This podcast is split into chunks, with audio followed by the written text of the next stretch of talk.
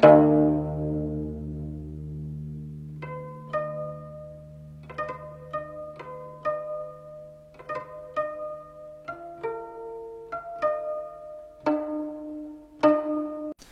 位听众朋友，大家好，我是小玩意安迪，欢迎大家继续收听咱们这一套琥珀蜜蜡收藏的知识讲座。那么在前两讲当中啊，我们给大家简单的讲解了两种这个经常用来冒充琥珀蜜蜡成品的这两种仿品啊，一种是科巴树脂，还有一种是塑料。那么前一段时间呀，我一个朋友跟我聊天啊，他也是做这行业生意的，他就说呀，说最近他这些客户啊都不敢买琥珀蜜蜡的成品了。只敢买原石，为什么呢？因为他觉得原原石假的少，所以他买回原石来呢，让我这朋友给他自己磨。其实就说这个想法挺幼稚的。为什么这么讲？我们今天这个社会造假能力这么强，对吧？你说，如果你对琥珀蜜蜡没有充足的判断能力，那么无论你是买原石还是买最终的成品，你都有很大的风险呢，去这个上当。呃，去这个被不法商家所利用，尤其是这种原石没有假货的心态，更容易被不法商家所利用。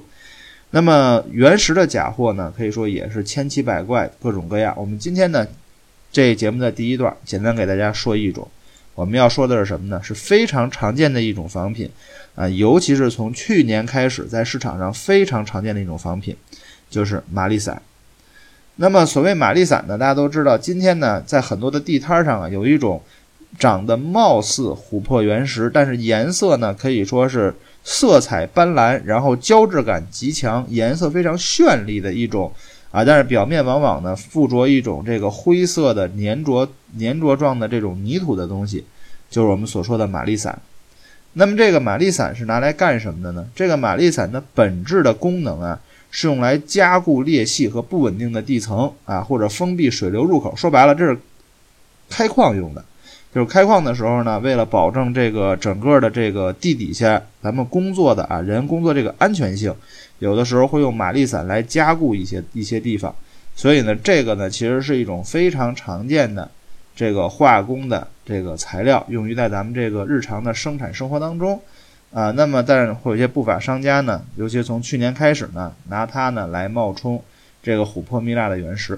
不过好在是哪儿的呢？这个东西，非常的好分辨。一会儿呢，我也我也会给大家上一张图啊，在这个节目的这个封面，大家马上能看出来，这个就是玛丽伞，这是一种非常好分辨的这个琥珀蜜蜡的假的这个原石。啊，是这么一个情况。那么当然了，除了玛丽伞之外呢，还有其他的各种各样的琥珀蜜蜡假的原石。不过这个呢，并不是我们今天要讨论的主要的内容。我们今天呢，给大家点一下玛丽伞，只是我生活中有感，然后告诉大家什么呢？说如果你没有充足的知识啊，不要认为说自己买原石不买成品就不会买到假的琥珀蜜蜡。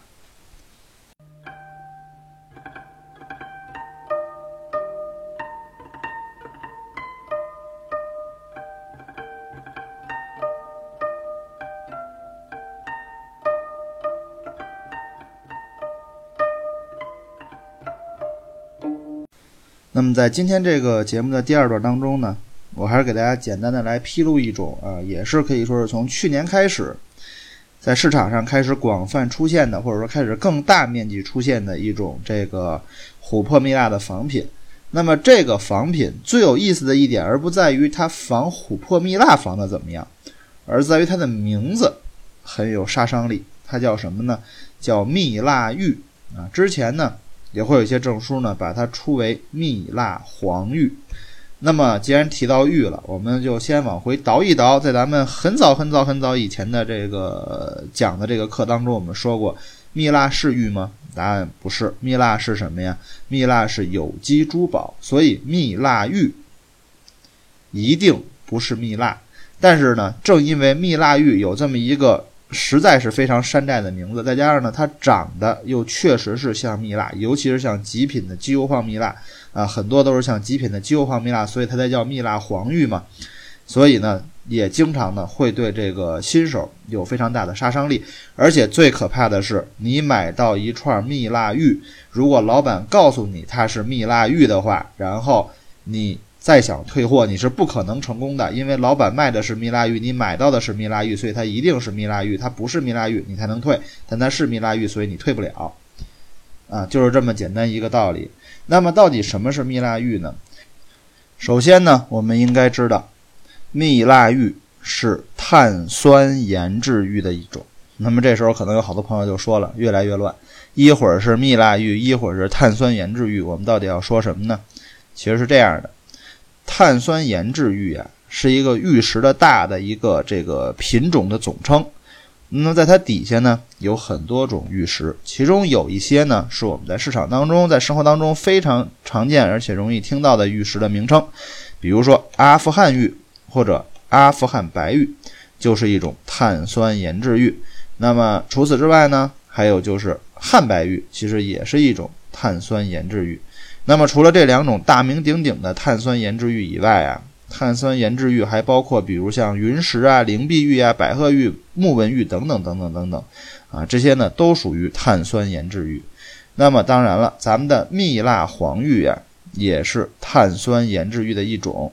那么蜜蜡黄玉呢，基本来讲出产于新疆的哈密地区，啊，它是一种他色的玉石，意思就是说呢，致色的这个元素来自于其他地方。那么是什么呢？是氧化铁。啊，所以碳酸盐制玉呢，基本来讲呢，都是咱们蜜蜡当中经常常说的一个词，就是鸡油黄。那么在市场操作当中啊，分辨这个蜜蜡玉或者蜜蜡黄玉与蜜蜡的区别呢，还是非常容易的。第一方面，蜜蜡是有机珠宝，而蜜蜡玉是玉石，所以在手感上，蜜蜡一定是温润的啊，就是感觉呢。不凉，但是这个所谓的蜜蜡黄玉、蜜蜡玉一定是凉的。除此之外啊，这个蜜蜡黄玉它的这个重量啊，或者它的密度呢，其实是要远远的高于咱们的这个蜜蜡的。那么最后一点呢，就是当我们来观察的时候，蜜蜡呀，虽然也有满蜜的，就感觉外表不透光，但是蜜蜡呢，实际上，原则上来讲呢，尤其是黄色的蜜蜡，基本都透光。而且呢，它的光线在穿射到这个蜜蜡之后呢，是有这种灵动性的。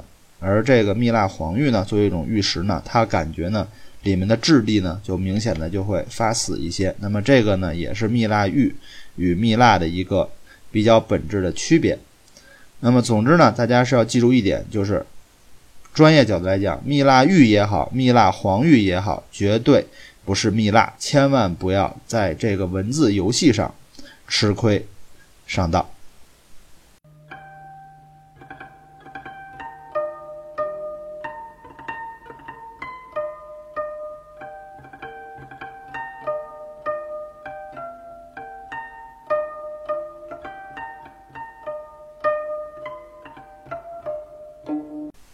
那么，在我们今天这个节目的第三段当中呢，仍然是给大家简单的讲解啊几种这个非常常见。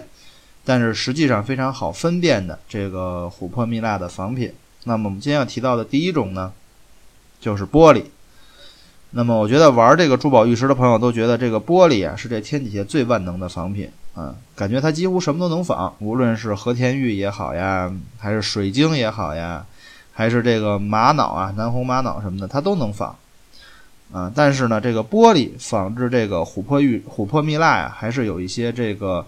呃，自己非常这个先天的缺点，比如第一点来讲呢，咱们的琥珀蜜蜡的手感呢是温润的，而玻璃的手感呢却是相对来讲呢是凉的。第二点来讲呢，琥珀蜜蜡的密度比较轻，可以上浮于饱和食盐水，而玻璃呢，它的这个密度比较大，所以呢它是下沉于饱和食盐水。所以说呢，在市场的实际操当中呢，分辨玻璃跟琥珀蜜蜡呢也并不是什么难事儿。那么呢，这是关于玻璃。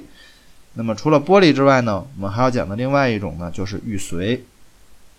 那么在上一段节目当中呀，我们给大家提了一个非常大的概念，叫做碳酸盐制玉。那么我们这一讲呢，既然提到玉髓了，就不得不又提出来一个非常大的概念，就是二氧化硅类的藏品。啊，为什么我没说是二氧化硅类的玉石？因为这个二氧化硅呀。大家应该都知道啊，很多专业的朋友知道，它是有显晶质跟隐晶质两种的，所以说呢，并不能简单的说是二氧化硅类的玉石。但是这个话题呢比较专业，我们绕开它不说。我跟大家说什么？说到底天底下我们玩的东西有多少是二氧化硅的？啊。首先第一点来讲，所有的玛瑙都是二氧化硅的，不管你是什么玛瑙啊，包括你著名的什么宝山南红、什么梁山南红，都是二氧化硅类的。呃，那么除此以外呢，还有水晶啊，就是所有的水晶呢，其实也都是主要成分呢是二氧化硅。那么除此之外呢，还有比如说前一段时间有些人想炒没炒起来的什么呀？新疆的金丝玉，它也是二氧化硅。那么当然还有我们刚才所提到的这个玉髓，它也是二氧化硅。那么很多学地质的朋友都知道，二氧化硅这种东西啊，在这个地壳当中的含量的比例是非常高的。那么其实呢，这也给大家留下了一个思考，就是这么大储量的一种东西，它的实际的。收藏价值到底在哪儿啊？觉得大家呢需要思考这个问题的。那么玉髓啊，仿制这个琥珀蜜蜡仍然是有这两方面问题，跟玻璃一样。第一个手感，玉髓的手感呢也是凉的，琥珀蜜蜡呢是温润的。然后第二点来讲是什么呢？玉髓也是比较沉啊，下下沉于饱和食盐水，而琥珀蜜蜡呢是上浮于饱和食盐水。那么呢，还是非常感谢大家收听这一期的节目啊！我是小文业安迪，我的个人微信 ID 是三四四九零零四零三三四四九零零四零三。再次感谢您收听这一期的节目。